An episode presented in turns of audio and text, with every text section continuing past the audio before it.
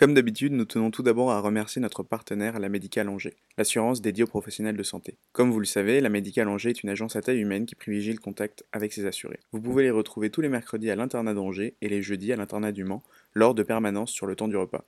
Vous avez la chance de pouvoir échanger avec un conseiller directement sur place et d'en apprendre davantage sur le contrat d'assurance des accidents de la vie proposé par la médicale. Cette assurance contre les imprévus ne laisse rien au hasard. La médicale propose trois formules permettant de répondre au mieux à vos besoins. Ce contrat vous assure une indemnisation élevée avec un niveau de protection maximum en cas d'accident de la vie courante, ainsi qu'un accompagnement personnalisé. Le partenariat vous permet de bénéficier de tarifs exclusifs et préférentiels, alors profitez-en pour réaliser un devis, ça ne vous engage à rien et vous aurez accès à plus d'informations. Décembre arrive et avec les fêtes de fin d'année. L'amélioré mensuel de la médicale sera sur le thème de Noël. Rendez-vous le mercredi 14 à l'internat d'Angers et le jeudi 15 à l'internat du Mans.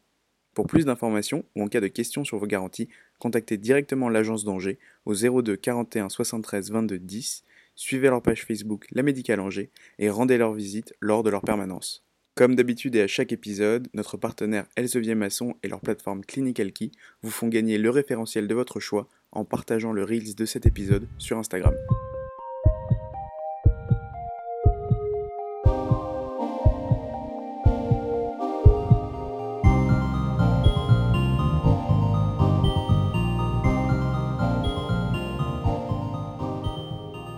Bonjour à tous, bienvenue sur Podex, le podcast de l'externe.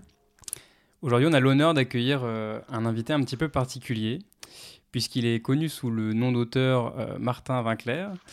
Euh, Martin Vinclair, vous avez été médecin généraliste dans la Sarthe. vous êtes auteur de romans à succès, dont les plus connus sont Le cœur des femmes notamment et La maladie de Saxe, pour ne citer que, parce qu'il y en a beaucoup d'autres. Et actuellement, si je ne dis pas de bêtises, vous vivez au Québec, dont nous avons le plaisir de vous recevoir. Oui, j'habite au Québec depuis 2009, donc ça fait 13 ans, 13 ans et demi, bientôt 14. Euh, on va commencer euh, un petit peu par euh, ce, qui, ce qui nous intéresse un petit peu de base sur ce, sur ce podcast, c'est les études de médecine. On a eu beaucoup d'étudiants en médecine, d'internes en médecine, enfin beaucoup d'internes. On a eu quelques internes en médecine. Est-ce que vous pouvez nous raconter un petit peu déjà qu'est-ce qui vous a poussé à étudier la médecine? Alors moi, j'avais euh, j'avais un biais de sélection, c'est-à-dire que mon père était médecin et, c'était le premier médecin de, la famille parce que il est comment dire, on n'était pas d'une famille originellement de médecins ni d'une ni même d'une famille riche. Mon père était euh, était fils de tué, hein, il était fils unique. Il avait grandi à Alger et euh, son père est mort en 1915. Et parce qu'il est mort en 1915, il, a, il est devenu pupille de la nation. Et comme il était pupille de la nation, il était boursier.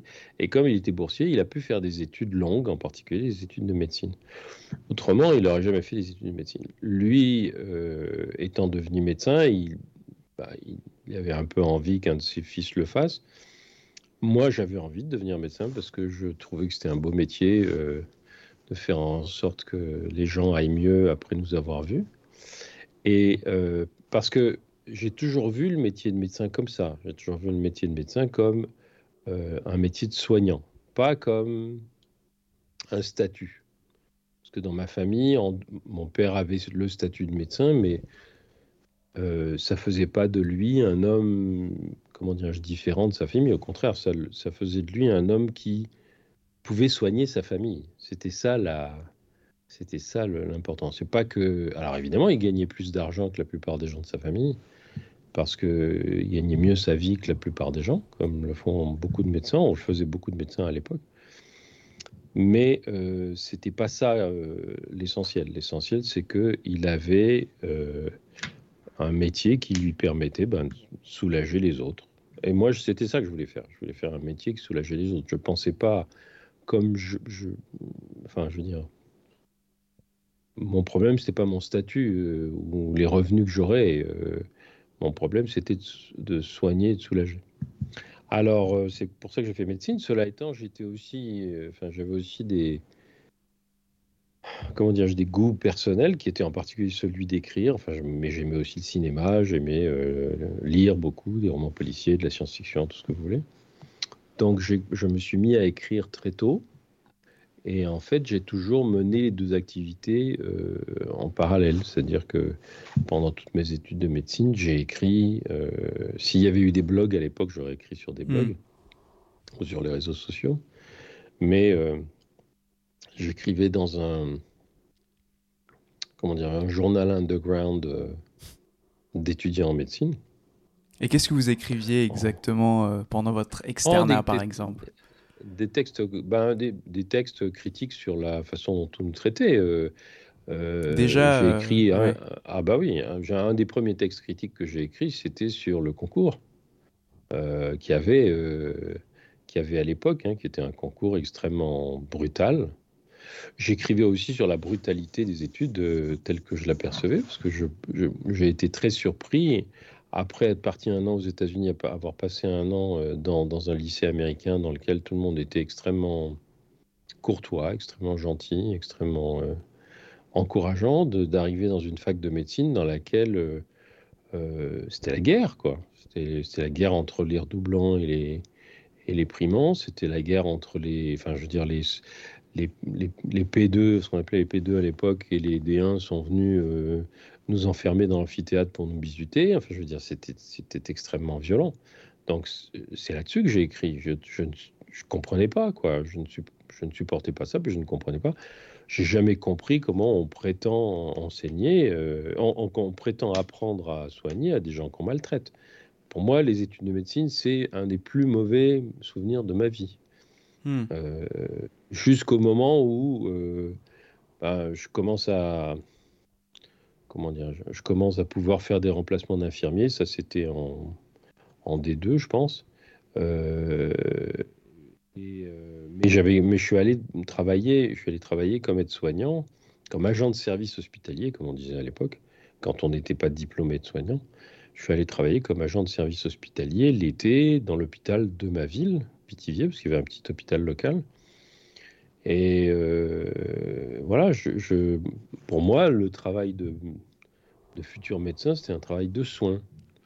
Donc forcément, tout ce qui me semblait euh, être contraire à, cette, à cet idéal du soin, ça me révoltait et j'écrivais à ce sujet-là. Donc voilà, j'ai écrit beaucoup de choses. Je tenais un journal, donc j'ai écrit beaucoup de choses dans le journal. Vous n'avez pas, vous n'avez pas adhéré aux, valeurs carabines euh, telles qu'elles étaient. Euh, ouais. Non, jamais. Jamais. C'est-à-dire que. D'un point de vue. Mais ça, c'est une question de personnalité. Moi, je n'ai jamais, jamais trouvé normal qu'on brutalise les gens. Euh, j'ai jamais aimé euh, l'humiliation.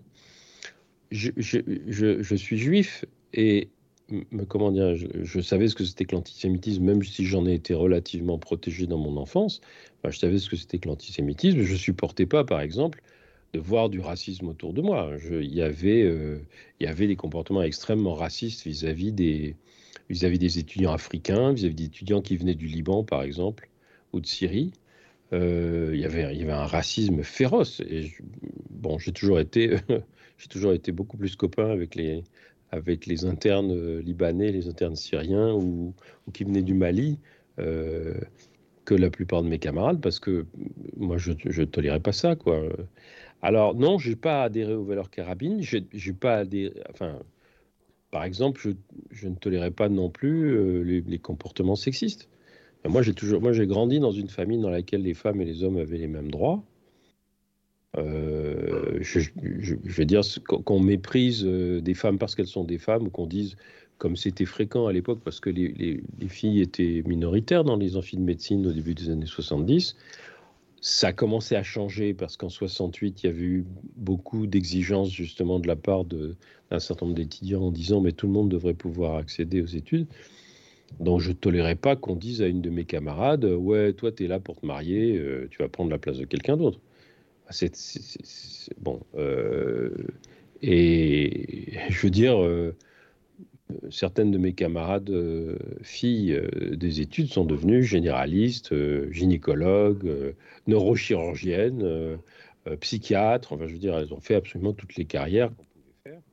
Et elles étaient là pour, pour ça. Elles n'étaient pas là pour se trouver un mari, comme on, le disait. Donc, tous ces trucs-là, non seulement j'y adhérais pas, mais je trouvais ça révoltant. Hmm. Alors, alors ça, ça a beaucoup conditionné le, ça a beaucoup conditionné la façon dont je, d'abord je percevais mes études, dont je percevais aussi euh, ce que les profs disaient. Euh, parce qu'il y avait des profs, c'était facile de faire la distinction entre les profs qui respectaient les étudiants et les profs qui ne respectaient pas. Hein. Il suffisait de les écouter. Euh, et puis les profs qui, respectaient les patients, hein, les profs qui ne les respectaient pas non plus. il suffisait de les écouter et, de les regarder faire. Donc ça, c'est des choses, moi j'avais, encore une fois, j'avais eu un modèle qui était qui était mon père, qui était un médecin généraliste. Il était devenu généraliste après avoir été spécialiste en Algérie. Mais il était pneumologue, c'est bien ça? Et il était pneumologue, exactement.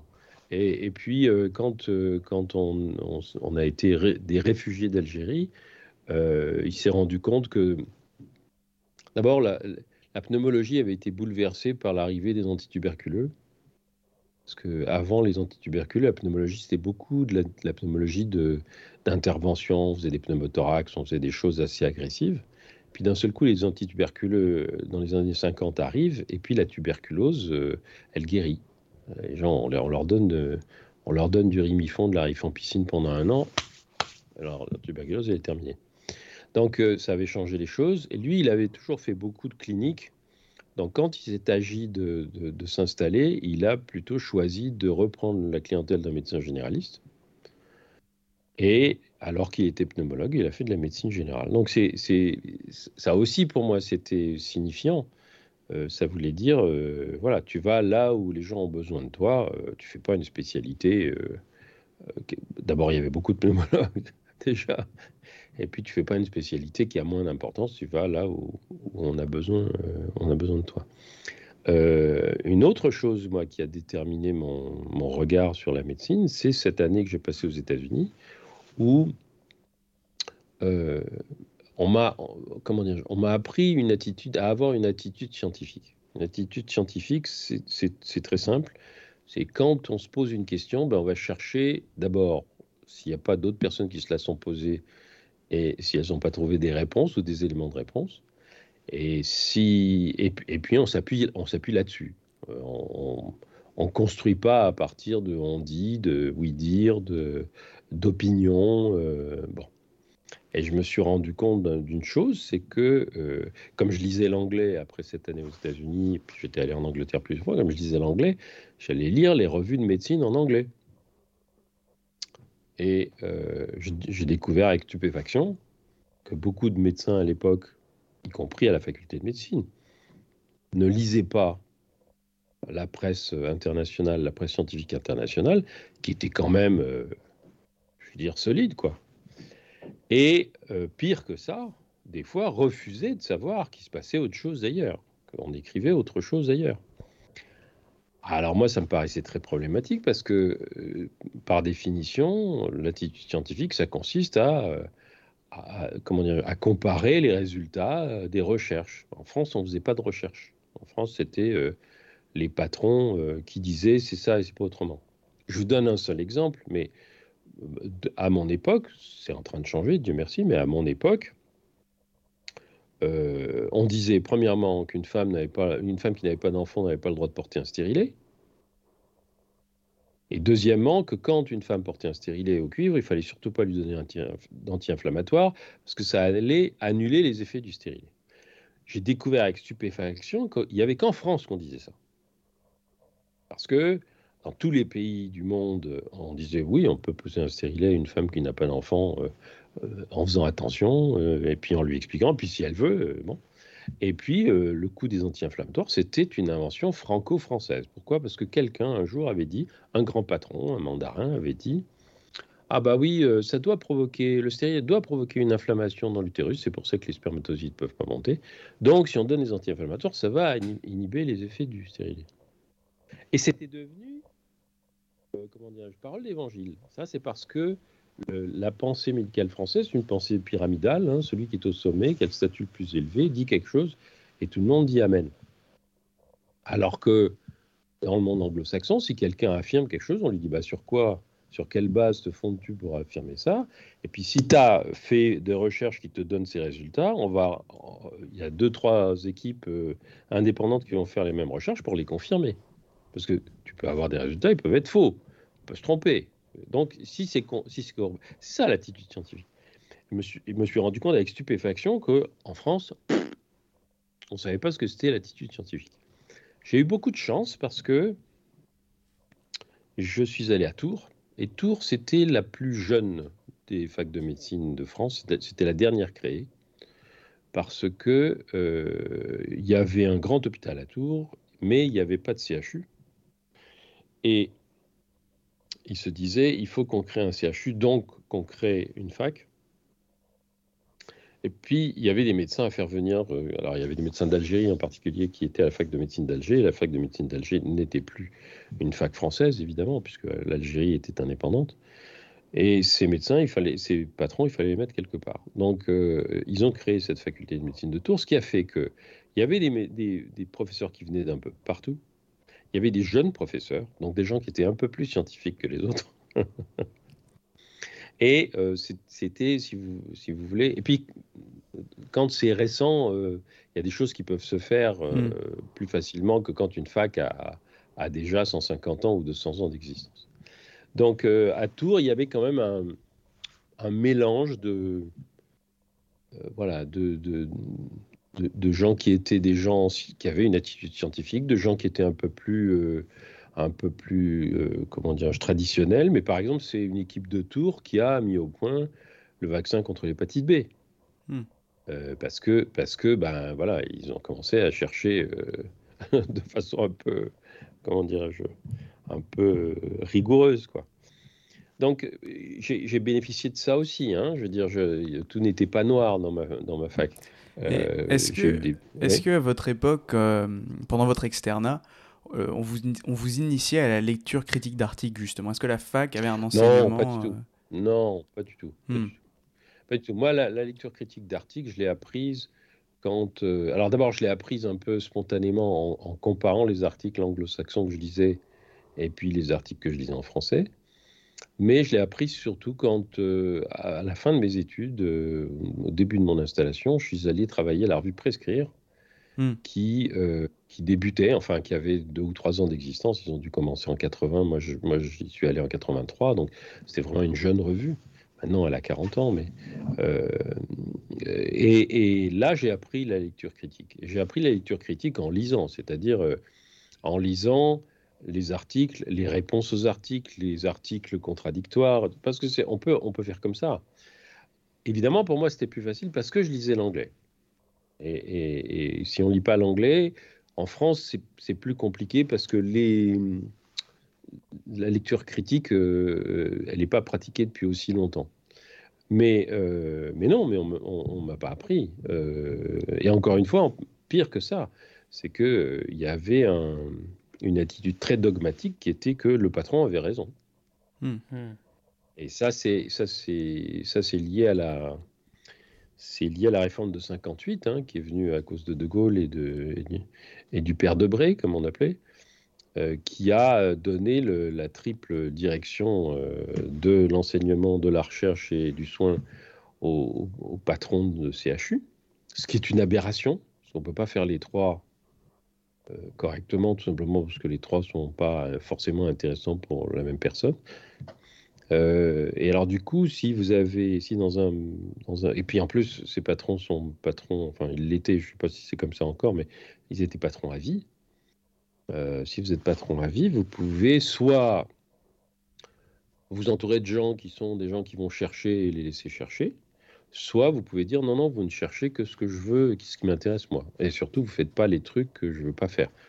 Hein, l'exemple, c'est euh, le patron de, c'est le patron de, de tour euh, de gynécologie obstétrique qui s'appelait euh, Soutoul et qui, lorsque la loi sur l'IVG a été votée, était farouchement contre l'avortement et qui, bien entendu, interdisait aux médecins de son service de faire des avortements. Il fallait que les, les IVG se faisaient dans un truc en préfabriqué qui était derrière les poubelles derrière la maternité. Ça, c'est inadmissible dans un, dans un service public. C'est hmm. inadmissible qu'un patron euh, empêche la loi d'être exercée, enfin, empêche une activité légale d'être exercée. Euh, c'était plus une représentation euh, de l'État, mais c'était une personnification de, des décisions de recherche, de tout ce qui est.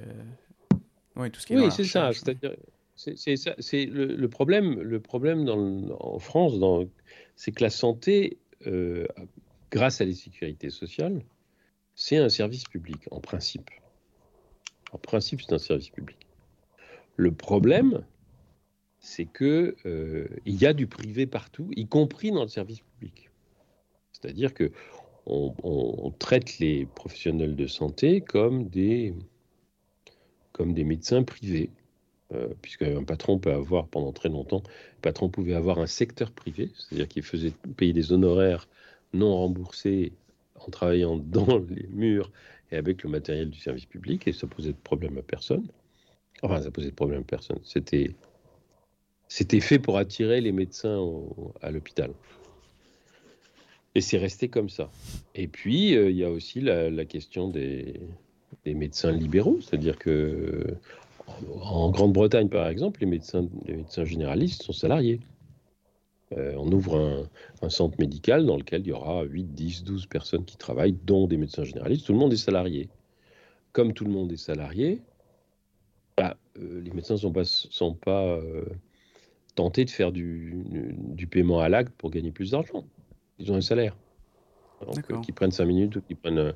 Alors, des fois, on leur impose, mais ça, c'est quelque chose qui leur est imposé de l'extérieur. On leur dit oui, mais il faut voir tant de patients. Bon, très bien. Mais ce n'est pas, pas pour gagner plus d'argent qu'ils font ça. Ça change radicalement mmh, mmh. les choses. Vous pouvez résister à des gens qui vous disent je veux que vous voyez tant de patients par jour en disant ben non, je peux pas.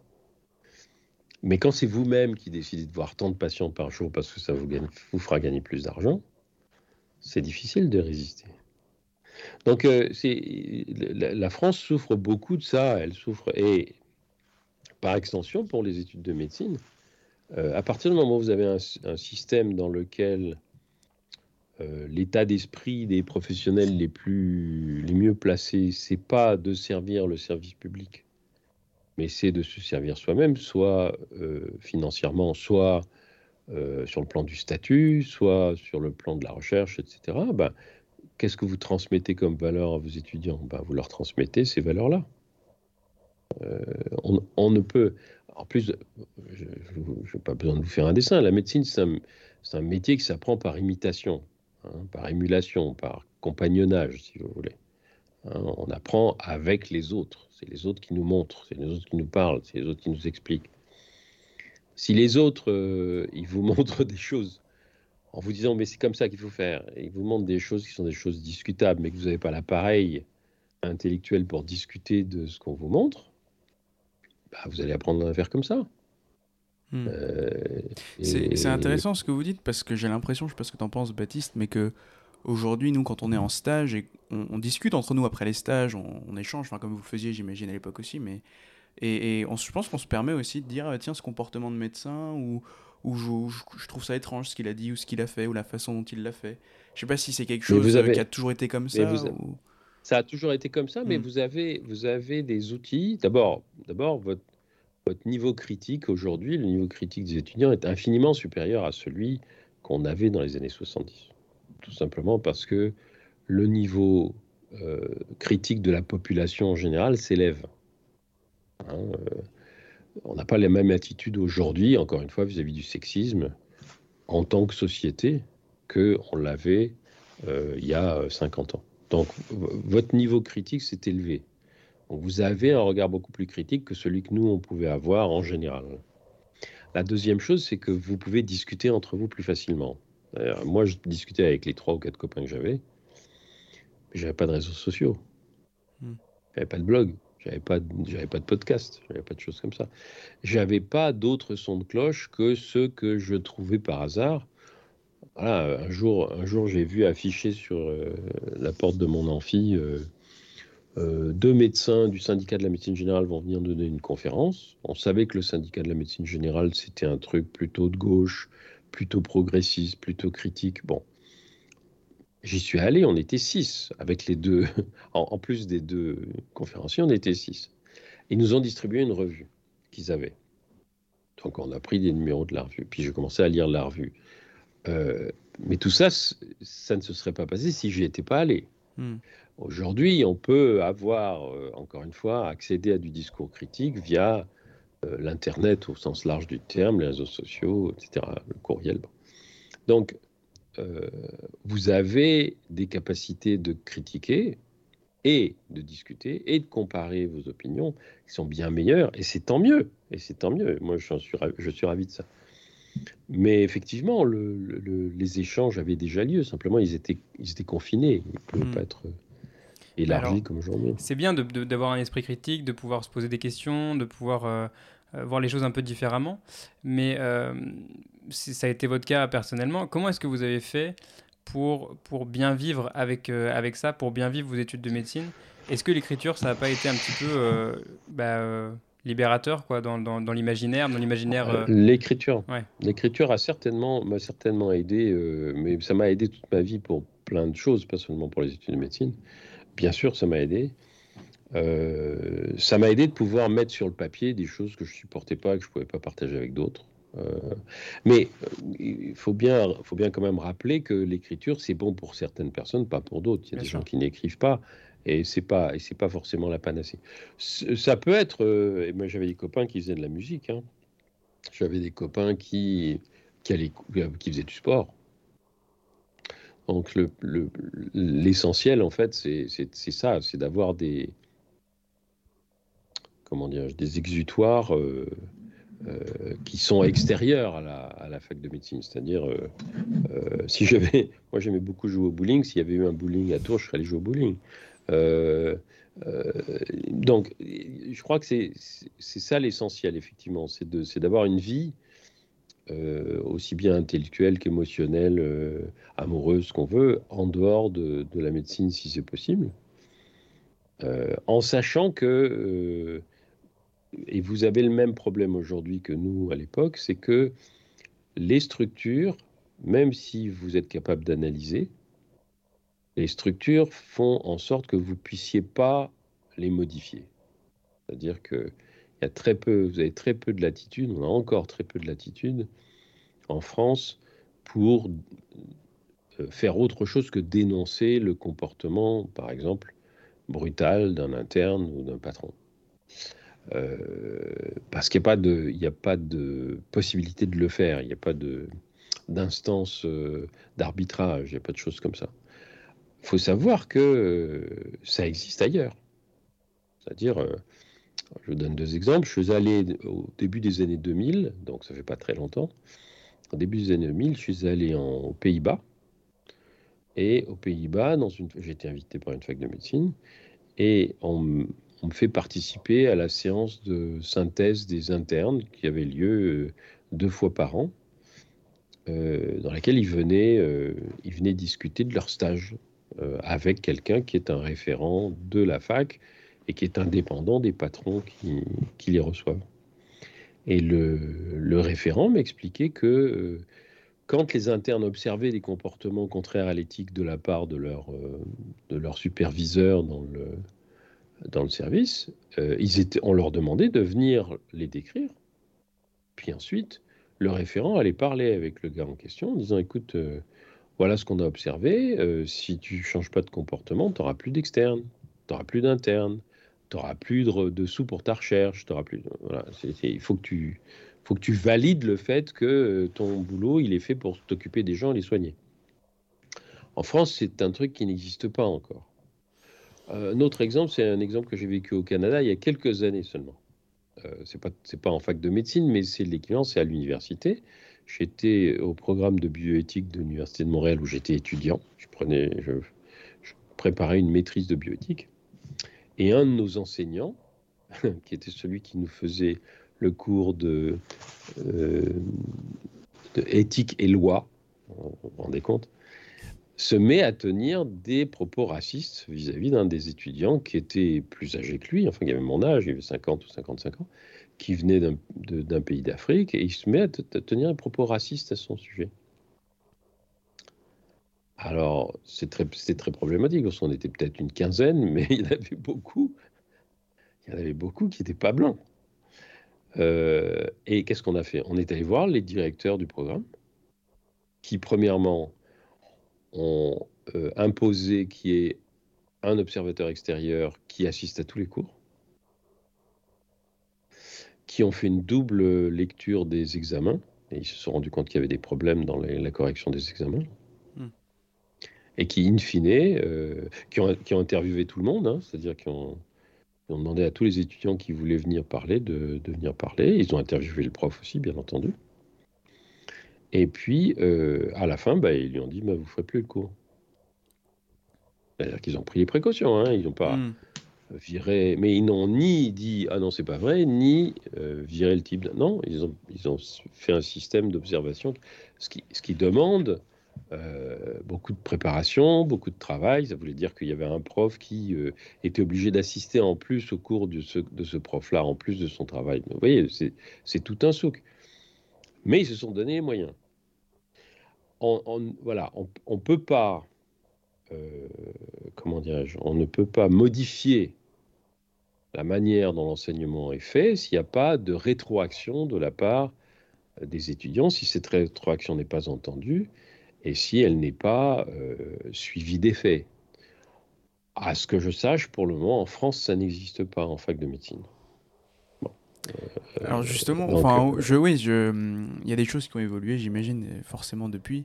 Euh, mais justement, il y a une initiative qui était euh, de la part des étudiants, c'est même un angevin qui a mis en place une plateforme euh, qui est utilisée, de plus, enfin, je pense au niveau national maintenant, qui s'appelle Gélule. Je ne sais pas si vous en, vous en, avez entendu parler. Non, non, allez-y. Et qui permet aux étudiants en fait de noter leur terrain de stage, service hmm. par service, département par département, après chaque fin de stage, pour hmm, hmm. en fait donner une idée aux autres étudiants, tout simplement bah, comment étaient les stages, est-ce qu'il y avait une grosse charge de travail, est-ce qu'il euh, il y avait des temps libres, est-ce qu'il y avait des temps euh, où il fallait, enfin bref, donner une idée, mais aussi il y a une section un, événement indésirable qui permet à l'étudiant mmh. euh, de renseigner en fait quelque chose qui s'est passé et il y a des étudiants élus à la faculté qui se chargent de surveiller en fait cette case on va dire indésirable et qui, se permettent ensuite de convoquer la faculté pour discuter et, traiter euh, les incidents. Oui, je pense que je pense que c'est comment dire je, pense que c'est indispensable qu'il y ait de la rétroaction. Mmh.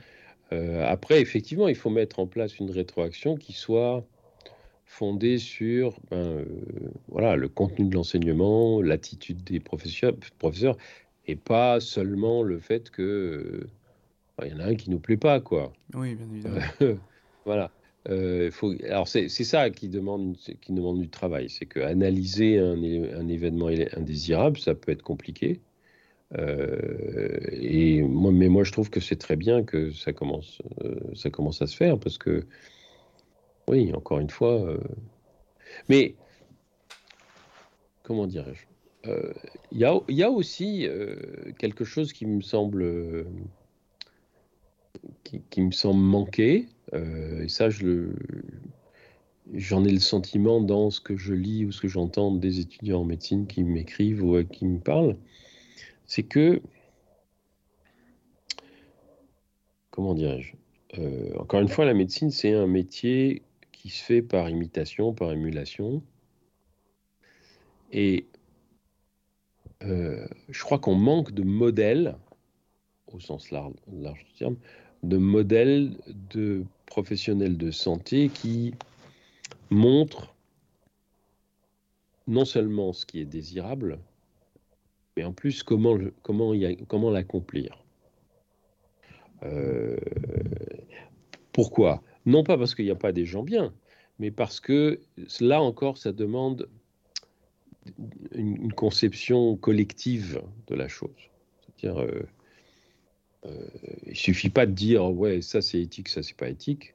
Il faut aussi qu'il y ait une dynamique entre les élèves, entre les, euh, les, autres professionnels de santé, pas seulement les médecins, euh, entre les enseignants, avec, les, avec la participation des, des, personnes soignées, pour dire bon d'accord, ça c'est pas ça c'est pas correct, mais il peut y avoir tel ou tel problèmes structurels qui font que telle chose ne se passe pas correctement.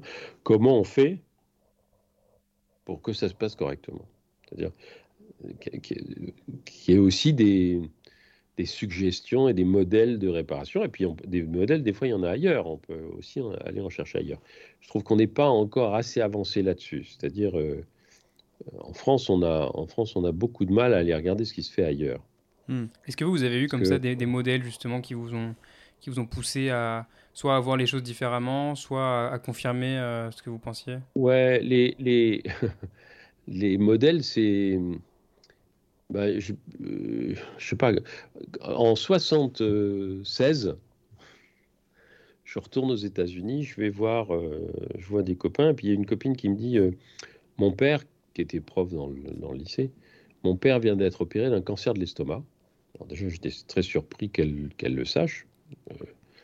Mais c'était une époque où on disait absolument aux gens ce qu'ils avaient, on leur expliquait tout déjà, en 76, ce qui n'était pas du tout le cas en France. Il a bien d'être opéré d'un cancer d'estomac, il est à l'hôpital, est-ce que ça, lui ferait plaisir de te voir, est-ce que tu viens avec moi? Je dis oui, bien sûr.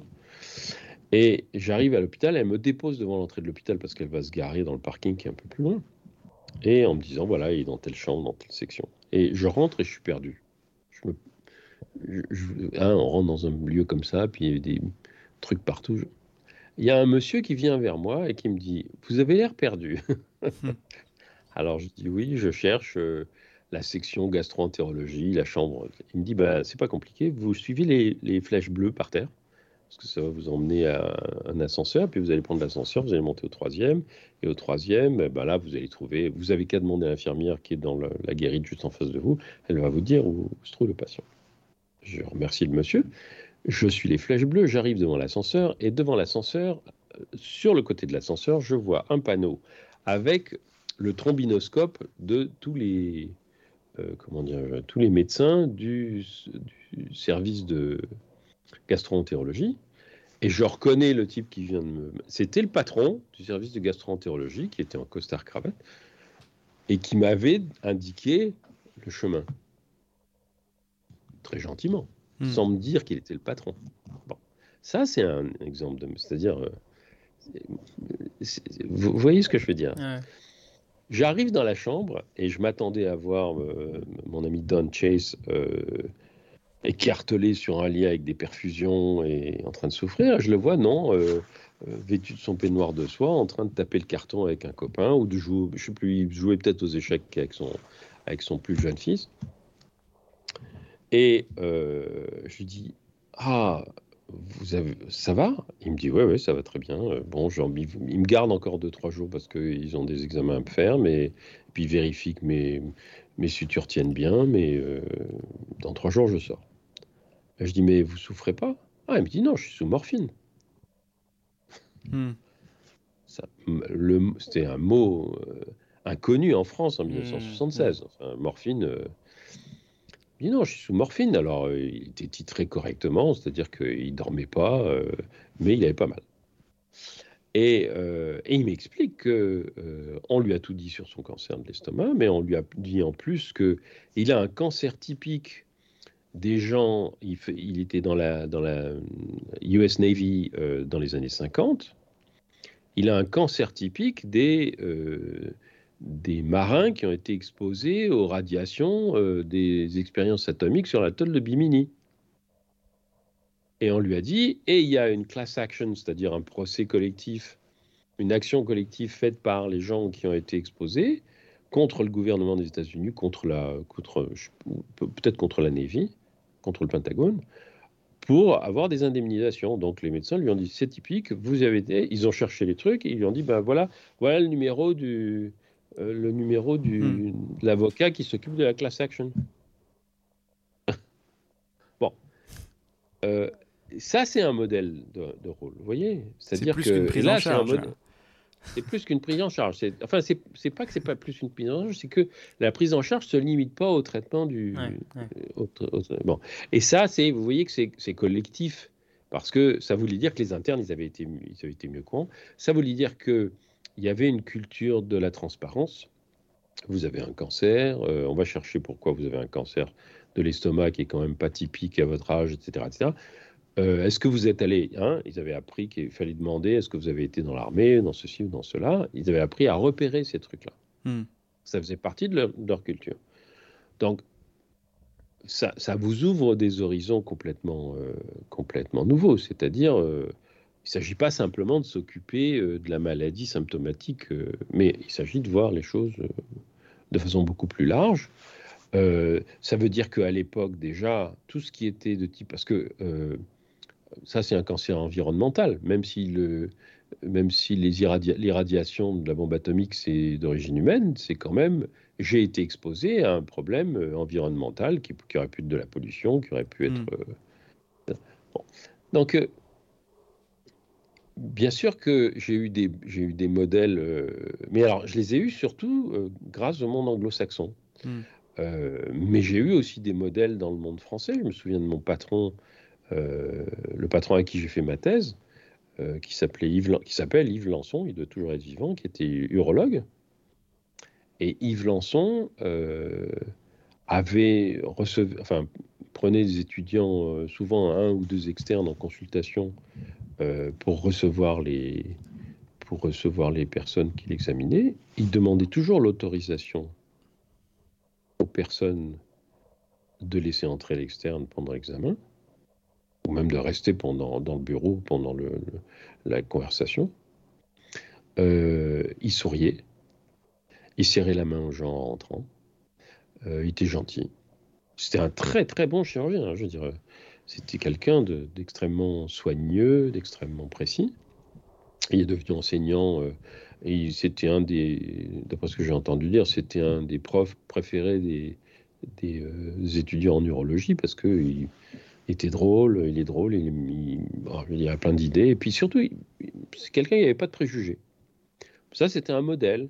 Et c'était un modèle de comportement, vous voyez. C'était aussi un modèle de, rigueur, c'est-à-dire c'est quelqu'un qui lisait beaucoup, euh, euh, qui intervenait pas si vraiment c'était pas indispensable. Euh, qui euh, parlait aux gens. Moi, je l'ai vu parler aux patients, leur expliquer ce qu'il allait leur faire, euh, prendre un quart d'heure, 20 minutes pour leur expliquer ce qu'il allait leur faire. Donc, il m'a raconté, encore un modèle, il m'a raconté une histoire, enfin, il nous a raconté une histoire qui est l'histoire suivante.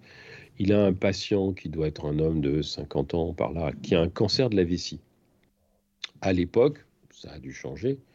À l'époque, les deux traitements, c'était chirurgie, ou euh, euh, c'était chirurgie ou radiothérapie plus chimio. La chimio, ça marchait pas très bien, mais enfin, c'était radiothérapie. C'est pas très la, différence, voilà. la différence, la différence, c'est qu'évidemment, si on vous fait de la chirurgie, vous avez un abouchement des urtères à la peau, hein, vous n'avez plus de vessie, vous pissez plus par, par les voies normales. Si on vous fait de la radiothérapie, vous continuez à pisser par les voies normales. Il demande au patient que préférez-vous? Le patient dit quelle est la différence. Il dit ben la survie est un peu meilleure avec la chirurgie. Le problème avec la radiothérapie, c'est que si on vous fait de la radiothérapie, on ne peut pas vous opérer après. Parce qu'il euh, y aura un certain nombre de choses. enfin, toute la zone irradiée est, fragile, donc c'est beaucoup plus dur. On ne peut pas faire chirurgie. Et le type dit Moi, je veux continuer à pisser par les voies normales, donc je choisis la radiothérapie en 77, parce que ouais, c'était 77, c'était, à mon avis, c'était extrêmement radical de s'adresser aux gens comme ça et de leur dire que préférez-vous? Euh, j'ai pas, j'ai pas vu beaucoup de chirurgiens faire. Ça a dû changer depuis, mais vous voyez qu'à une époque où j'avais terriblement besoin de, de, de modèles, on pouvait en trouver fallait chercher un peu. ce, parallèle que vous faites avec la médecine euh, anglo-saxonne et, française, il est intéressant parce que moi, justement, j'ai cette vision plutôt euh, des médecins anglo-saxons, anglo-saxons pardon, comme des, plutôt comme des commerciaux qui vendent leurs services, justement. Et que euh, je l'ai vu, j'ai fait un stage à Montréal cet été. Et je vois les, les, les, pardon, les médecins très souriants, très soucieux de, de, de leurs patients, effectivement. Euh, une approche euh, assez différente d'ici. Mais aussi, je sais que derrière, ils ont euh, une page Google avec des avis, des notes. que là-bas, les conséquences pour les médecins, s'il y a un procès, elles sont peut-être plus importantes. ils mettent en jeu. Enfin, ce que je veux dire, c'est que j'ai l'impression que hum, vont tout faire pour satisfaire le patient et que effectivement en France on va peut-être moins le faire. Et il faut pas. Hmm. Et il faut pas. Si si bien sûr c'est pas ça que je veux dire mais c'est une forme de protection pour eux j'ai l'impression. Non, non, je crois que vous. Enfin, ça, c'est comme, comme ça qu'on le voit en France. Euh, il y a quelque chose qui, en anglais, euh, enfin, et dans les, dans les pays anglo-saxons, mais au Québec c'est pareil, il y a un mot très important qui est accountability. Accountability, c'est-à-dire c'est une responsabilité euh, à la fois morale, légale et, financière. Hmm. C'est Spider-Man. Les grands pouvoirs, euh, qui a de grands pouvoirs a de grandes responsabilités. C'est exactement ça. Euh, si vous avez une si vous avez des grands pouvoirs, en particulier celui d'intervenir sur le corps des autres, vous êtes responsable de ce que vous faites. Hmm. S'il y a un gag, ça peut arriver de se tromper, de faire un truc. S'il y a un gag, il faut que vous ayez une assurance importante pour, compenser. Euh, il y, a une culture qui est aussi, euh, il faut le dire, s'il y a un problème qui s'est passé, quelqu'un peut mourir sur une table d'opération euh, sans que ce soit la faute des gens qui l'opèrent. Il peut y avoir des arrêts cardiaques qui ne sont pas rattrapables. Il peut y avoir, on peut tomber sur un anévrisme qu'on n'avait pas vu qui se met à pisser le sang. Et puis, bon, les accidents arrivent, hmm. mais il faut le dire. La première chose, on dit, vous allez voir la famille et vous expliquez, il y a eu un accident. Et vous le dites tout de suite, vous n'attendez pas trois semaines pour le dire. Parce que c'est le silence qui donne le sentiment qu'on cache quelque chose ou qu'on a fait, un, qu'on a fait une erreur euh, grave, etc. Bon. Et puis, euh, il y a une euh, accountability morale. Vous avez moralement l'obligation de servir la personne qui se remet entre vos mains. Alors évidemment, en France, on voit ça comme euh, ah ouais, mais c'est parce qu'on risque de leur faire des procès. Il faut savoir qu'au Québec, parce que là vous étiez à Montréal, au Québec, les procès sont très rares. Hmm. Pourquoi?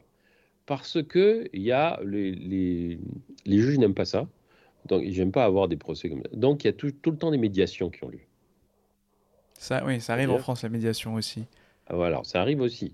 Mais il y, a mais ça c'est la médiation, c'est un truc euh, qui, date de très longtemps. On sait que ça coûte cher d'aller faire un procès. On sait que c'est inégalitaire parce qu'il y a des gens qui peuvent se payer un avocat, d'autres pas.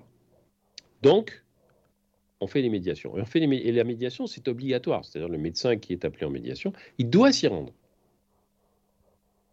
Vraiment, c'est le juge qui va décider à sa place. Hmm. Bon. Donc, il y, a, quelque chose qui est euh, non pas fait seulement pour protéger les médecins, mais qui est fait pour protéger tout le monde. C'est-à-dire qu'à partir du moment où on est responsable de ces, de ces comportements, c'est normal que tout le monde soit protégé. Il faut qu'on soit protégé soit contre un accident qui peut arriver à n'importe qui, mais il faut aussi que les patients soient protégés de, de, de médecins qui ne seraient pas scrupuleux, qui feraient des trucs. Bon. Ça, c'est une culture qui, qui existe depuis longtemps parce que euh, dans le monde anglo-saxon, on présume que tout le monde a les mêmes droits. Alors que dans la société française, qui est quand même une société très pyramidale, à laquelle c'est surtout les gens qui ont un statut qui ont des droits, pas les autres, et c'est beaucoup plus lié au statut qu'à l'argent. Hein, la société française, c'est vraiment le statut. Dans les sociétés anglo-saxonnes, comme, comme les États-Unis, comme certains États-Unis, c'est plutôt l'argent. C'est l'argent qui vous donne le statut. En France, c'est les diplômes, c'est la place dans la société, etc., plus que l'argent. Vous voyez?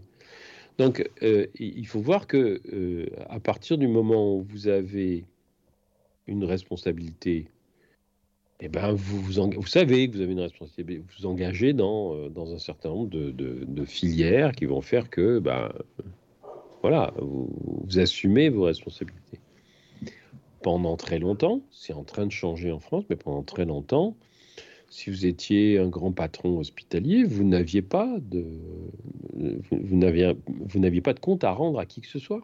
Hmm. Euh, regardez, alors vous avez qu'à regarder la presse, euh, regardez le, le, spécialiste de la, comment dire, spécialiste des, des la fécondation in vitro, là. Euh, et de la fertilité féminine, qui, il y a quelques années, euh, a fini par être condamné à faire de la prison parce qu'il avait violé ou pratiqué des attachements sexuels sur un nombre de femmes insupportable. Et en plus, il avait inséminé ces femmes avec son propre sperme. Hmm.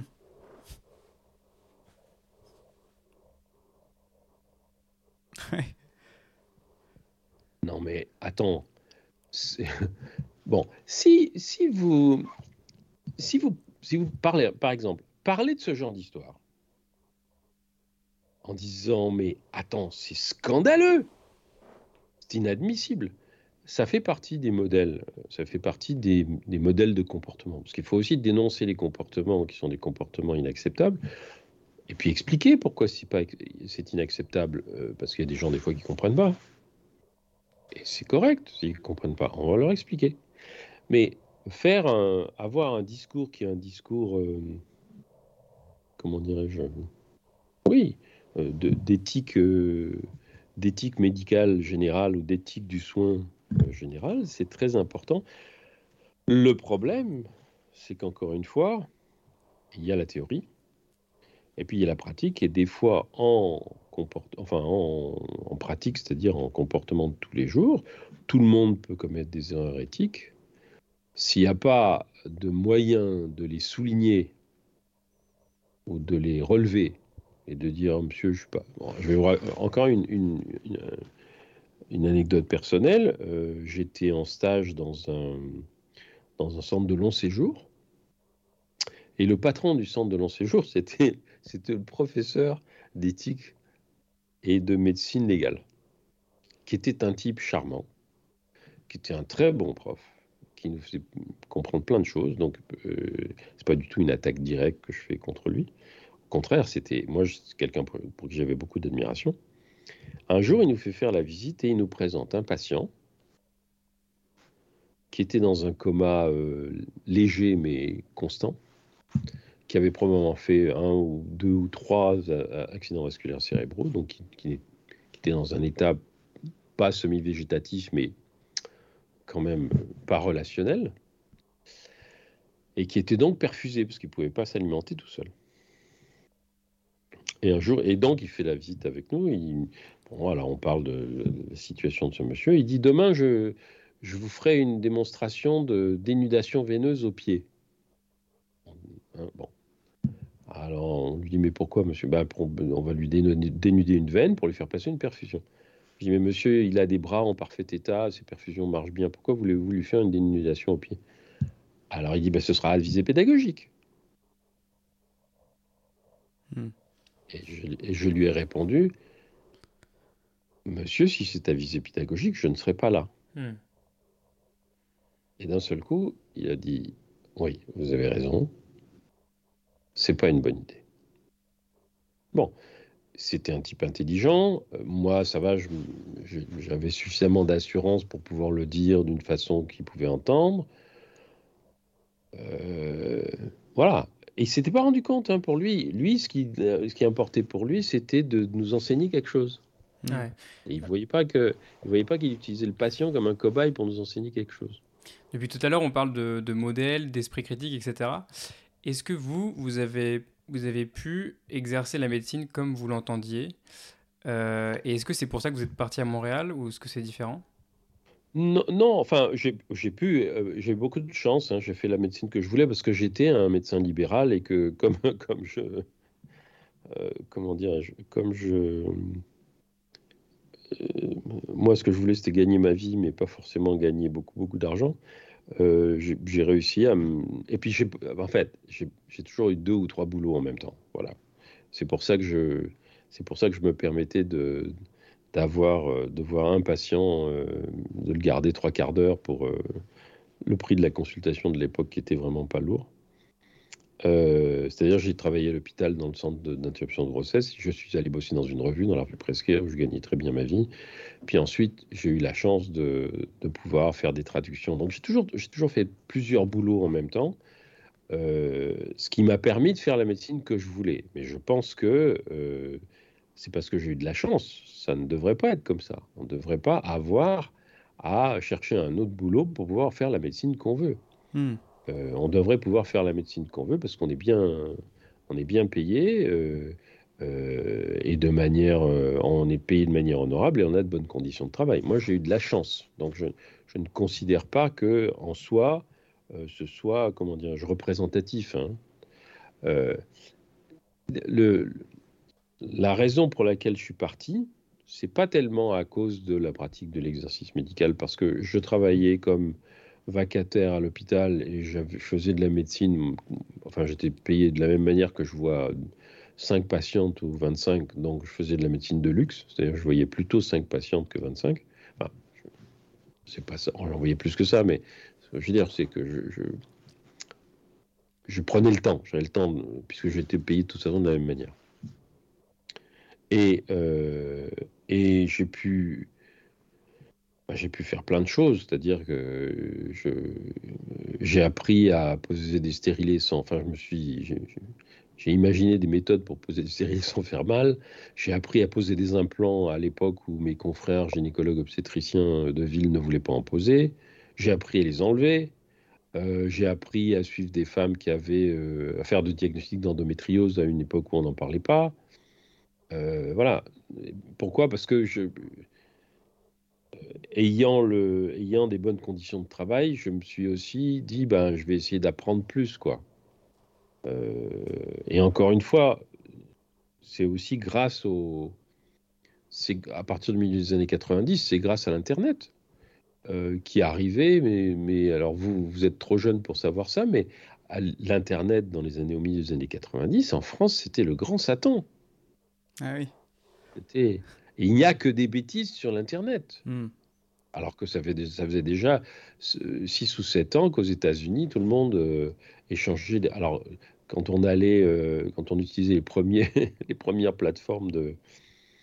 Euh, comment dire, les, les, premiers fournisseurs d'accès, on, on, tombait sur 350 comment dire, groupes d'intérêt qui échangeaient des informations sur tel moi, j'allais euh, échanger des informations sur les séries télé, sur la médecine, sur euh, la contraception, sur euh, les comic books, tout ce qui m'intéressait, quoi.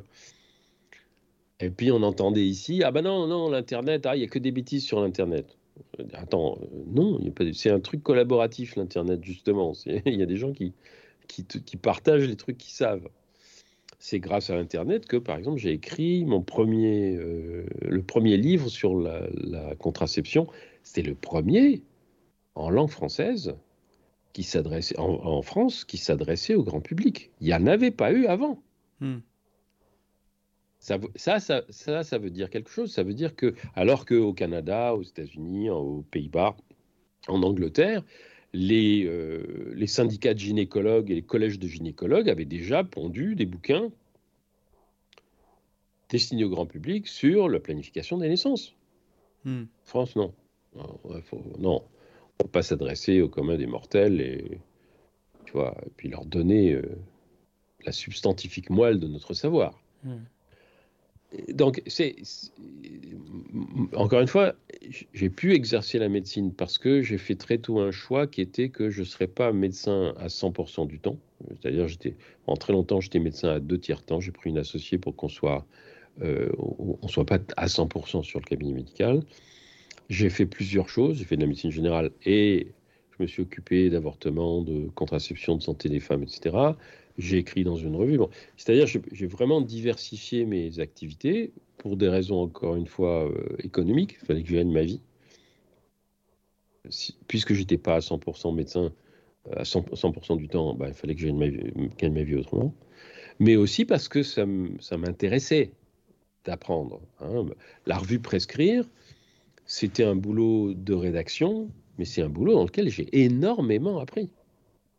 Euh, j'ai lu des trucs que j'aurais jamais lus, euh, j'ai rencontré des gens que j'aurais jamais rencontrés, j'ai réfléchi à des problèmes que je n'aurais jamais. Ah, bah, à la revue Pression, au milieu des années 80, on, à 3 ou 4, on a écrit les premiers articles publiés en France sur le traitement des douleurs euh, des patients cancéreux avec la morphine. Il n'y en avait pas. Il y en avait dans les revues très spécialisées pour les cancérologues, pour les gens qui traitaient de douleur, mais pas pour les médecins généralistes. Et on est allé chercher l'info chez les Anglais, qui eux faisaient ça depuis les années 40. Et on a écrit des articles sur voilà, comment donner de la morphine aux gens qui ont des douleurs euh, euh, liées au cancer.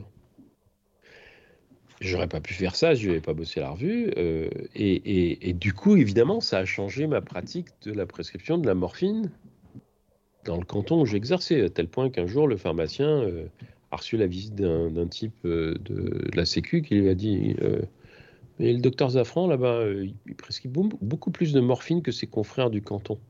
Et vous êtes sûr qu'il l'a prescrit aux patients, que c'est pas pour lui? Hmm. Ah oui, à ce point-là. ah bah oui, parce qu'il se demandait. Et alors le pharmacien a rigolé en disant non, c'est moi qui vais la délivrer la morphine chez le patient. Donc je sais que c'est pas pour lui qu'il la prend, hmm. qu'il la prescrit. C'est vraiment les patients qui l'ont, puis c'est l'infirmière qui vient leur faire les machins, etc. Donc non, je sais. Mais ça avait attiré l'attention. Oui. Donc euh, oui, j'ai pu euh, faire la médecine que je voulais, mais encore une fois, euh, bon, ça ne m'a pas fait faire de la médecine lucrative. Pourquoi je suis parti de France? C'est pour une autre raison, c'est-à-dire que il m'est arrivé un truc euh, en 98, c'est que un de mes romans, La maladie de Saxe, a été un, énorme succès de librairie. Il s'en est vendu plus que le Goncourt de l'année. Euh. Euh, et, comment dirais-je? Et, ça a fait connaître, ça m'a fait connaître, mais ça a fait connaître aussi autre chose.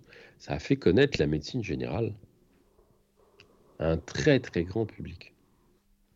Et du coup, j'ai commencé à être sollicité, en particulier au Québec, mais dans plein d'endroits, pour venir parler de la médecine générale, pour venir parler d'éthique du soin, pour venir parler de voilà comment comment on enseigne, euh, comment on transmet les valeurs, ou comment on, voilà comment on donne des modèles de des modèles de soins.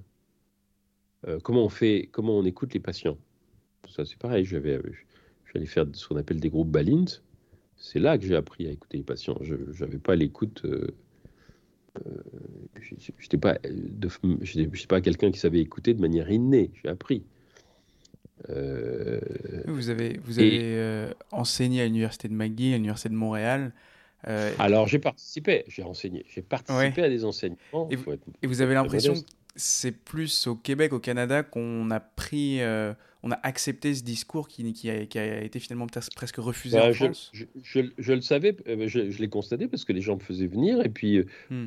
euh, vous savez, quand, quand vous avez des professeurs d'éthique de l'Université de Montréal qui vous font venir en vous disant votre roman, c'est un, un, modèle de, c'est un modèle de, de, comment dire, de transposition des, des relations entre les patients et les soignants et des questions éthiques qui se posent moi, je, suis tombé né nu. Hmm. Moi, j'avais écrit un roman pour, pour, essayer de partager mon, mon expérience, mais j'aurais jamais dit de mon roman que c'était ça. C'est eux qui m'ont dit ça. Et ils me disent, bah, venez, euh, venez parler à nos, venez parler à nos séminaires d'éthique. Euh, je dis, mais je ne suis pas formé pour être enseignant, moi. On me dit, mais, mais ça n'a pas d'importance, vous avez une expérience. Venez partager votre expérience vous, comprenez bien qu'en France, on ne vous demande pas de partager votre expérience. En France, on vous demande de parler si vous avez un statut, si vous avez des diplômes, si vous êtes le patron de quelque chose.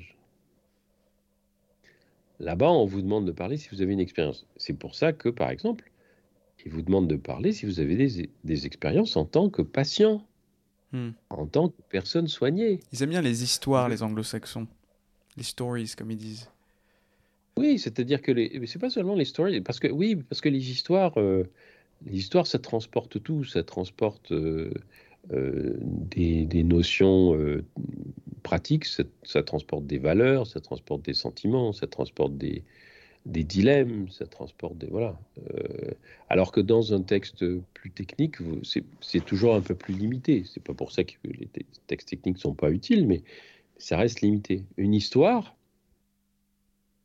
euh, une histoire, c'est pour ça que c'est la, c'est la forme la plus ancienne de, transmission de l'information, l'histoire, le récit. Mm. Hein, euh, c'est comme ça que nous sommes les seuls animaux qui racontent des histoires.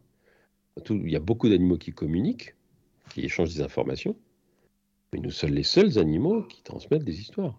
Il y a beaucoup d'animaux qui ont des valeurs morales. Si vous regardez des documentaires sur les chimpanzés ou les, ou les bonobos, etc., ils ont des valeurs normales, morales. Ils savent ce que c'est que le, ce qui est juste et ce qui n'est pas juste. Euh, ils connaissent, ils sont, ils consolent les gens, les, les, individus qui ont été blessés, qui sont en colère. Euh, euh, ils savent ce que c'est que le deuil, etc. Donc les émotions, ils savent ce que c'est. Mais on est les seuls qui racontent des histoires et qui les transmettent et qui les échangent et qui les, voyez. Bon. Et c'est comme ça que, c'est comme ça, par exemple, c'est comme ça qu'on explique que euh, il y a des humains qui ont euh, colonisé les îles du Pacifique euh, il y a 30 000 ans. Il y a 30 000 ans, il n'y avait pas d'écriture. Hmm. Comment ils ont fait? Bah, Ils ont fait parce que ils apprenaient à regarder, le, à regarder le ciel et les étoiles de nuit. Ouais, vous avez vu, comment ça s'appelle? Maeva? Moana? Ça s'appelle Moana, le film de Disney. Ouais. qui se passe dans le Pacifique. Hmm, hmm. Voilà, elle, regarde, elle, elle, se regarde elle regarde les, étoiles et puis elle fait le calcul avec sa main comme ça. c'est en racontant comment regarder les étoiles qu'on permet à d'autres de traverser hmm. le Pacifique. Euh, bon. Donc l'histoire, c'est très précieux. C'est un module de, oui, de communication et d'échange et de transmission de l'information qui est très précieux. Et chaque personne a des histoires qui ne peuvent être racontées que par elle. Par conséquent, quand vous voulez, en particulier dans le domaine de la santé, quand vous voulez savoir ce que c'est que le diabète, ben, c'est au moins aussi important d'écouter l'histoire des personnes diabétiques que de lire un livre sur le diabète. Mmh. Mmh. Les patients euh, experts euh, aujourd'hui, par exemple. Voilà, les patients experts aujourd'hui. et, et alors, vous savez que le, chef du département patient expert à Montréal, le, directeur du, c'est pas le chef, mais le directeur du, département, c'est un patient expert qui, euh, qui, euh, euh, a le, triple privilège, hélas, d'être séropositif du sida parce qu'il a eu une transfusion, parce qu'il est d'être d'être hémophile donc d'avoir une expérience d'hémophile, et en plus d'avoir une hépatite C, et donc d'avoir énormément de choses à dire sur comment on contracte ces maladies, euh, qu'est-ce que c'est que d'être hémophile, qu'est-ce que c'est que de subir la médecine quand on est hémophile. Il est français, hein il n'est pas québécois, il est mm. arrivé au Québec, il fait ça à l'Université de Montréal, mais il est français. Euh, donc, euh, son expérience dans ce domaine, aucun médecin ne l'a.